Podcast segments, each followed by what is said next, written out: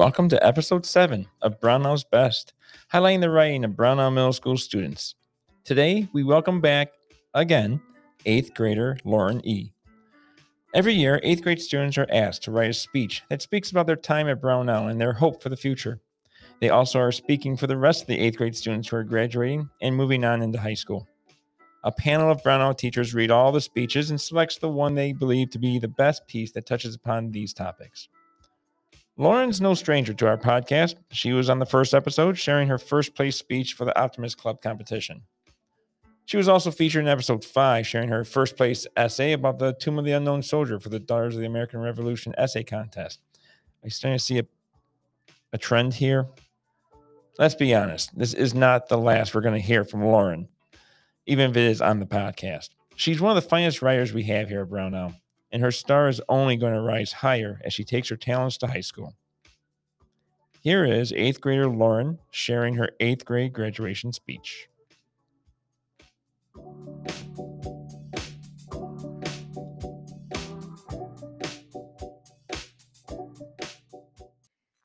Lauren, welcome back again. I feel like we're going to have to start calling this the Brownell's Best featuring Lauren. Yeah. All right. So before we begin, um, what was your goal that you wanted to achieve when you sat down to write this speech? Um, mostly, I really wanted to read something at the graduation, but like the purpose of my piece, I guess, rather than like going over what we did at Brownell, is like reassuring everyone that we're prepared for what's coming up next. Okay. So going on that, was there anything there that you felt I need to prioritize this? This I need to make sure I have in my speech. Um, I don't know. I think that something that I really wanted to like add into it is that like I didn't want to talk too much about have about having a school year in COVID, but I did want to talk about how that helped us. Okay. Well, I'd love to hear. I haven't heard anyone say that before as far as oh. how COVID helped. Well, So so I'm interested in hearing that. I feel like rather I mean like it kind of helped us in the way that like it taught us that we can like there's a lot of stuff that we can go through like um we as sixth graders like ventured into an unprecedented time and we like went into the unknown I guess and we like all made it out and we're all doing pretty well now so I feel like it does it did help us become more strong and resilient in some sort Oh, absolutely. I agree. Um, I've said this to a couple eighth grade classes. You guys, you guys have experienced something no other class has ever had. So, um, yeah, I, I think your class is definitely unique in what you've experienced. Okay, well, when you're ready, go ahead and share your speech. Okay. Middle school on its own isn't easy for anyone. But when you add what's occurred in the past three years to the equation, what seems like a hill turns into a mountain, a task beyond just difficult to overcome. About halfway through sixth grade, our world forever changed. We spent months learning behind a screen, and even when we got back in person, we couldn't return to the way things used to be, no matter how much we wished we could. Now, we've seemed to finally reach some degree of normality, just as our middle school experience has reached its final days. Yet, despite these challenging years, we've managed to make the most of middle school. Within these walls, we've all made lasting friendships, created lifelong memories, and have begun to discover who we are. All the while, we've learned so much, but beyond basic math and essay writing, beyond ancient cultures and Newton's laws, we've learned to adapt in years full of confusion and fear. We found our way and emerged strong and resilient. But now, our time here has suddenly come to a close and we must part ways with Brownell. In less than three months, we'll be entering high school. What has for so long served as our home away from home will now be memories.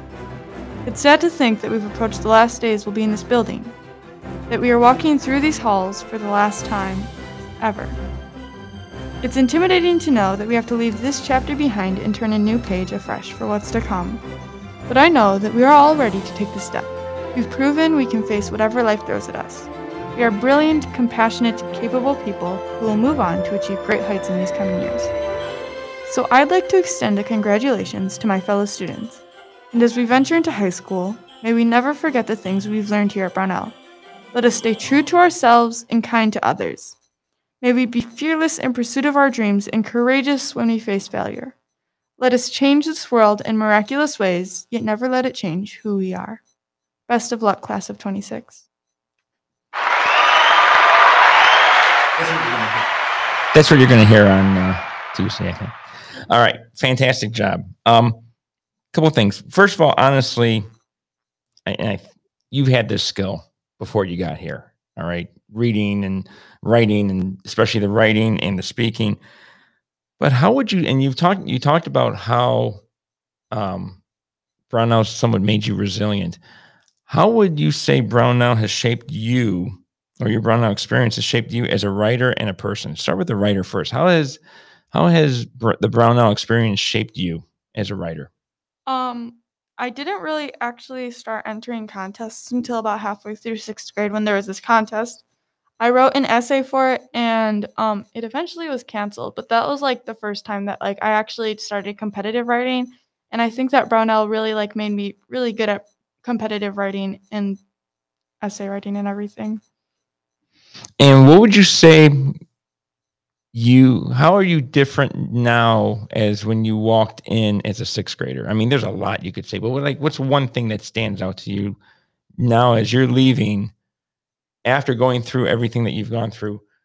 What would you say is the biggest thing you could say brownell helped me become this um i would say definitely brownell has made me a more open person because of like i remember going through coming into sixth grade and i didn't know a single person but um, after these three years, I've just become like a much more open person who talks to more people and is like, I guess, more extroverted in a way.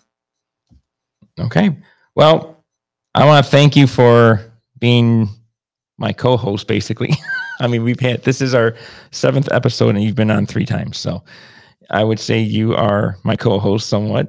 Um, and also make sure you come back. Uh, let us know how you're doing, and if you're winning more contests, you know, let us know.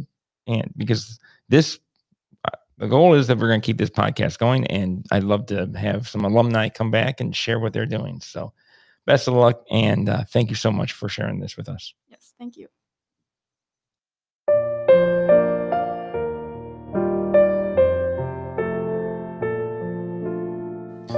Thank you for listening to this episode of Brownell's Best. Students' last names are withheld for safety reasons, and only their first name and last initial will be used at all times. This has been a Bronco News production.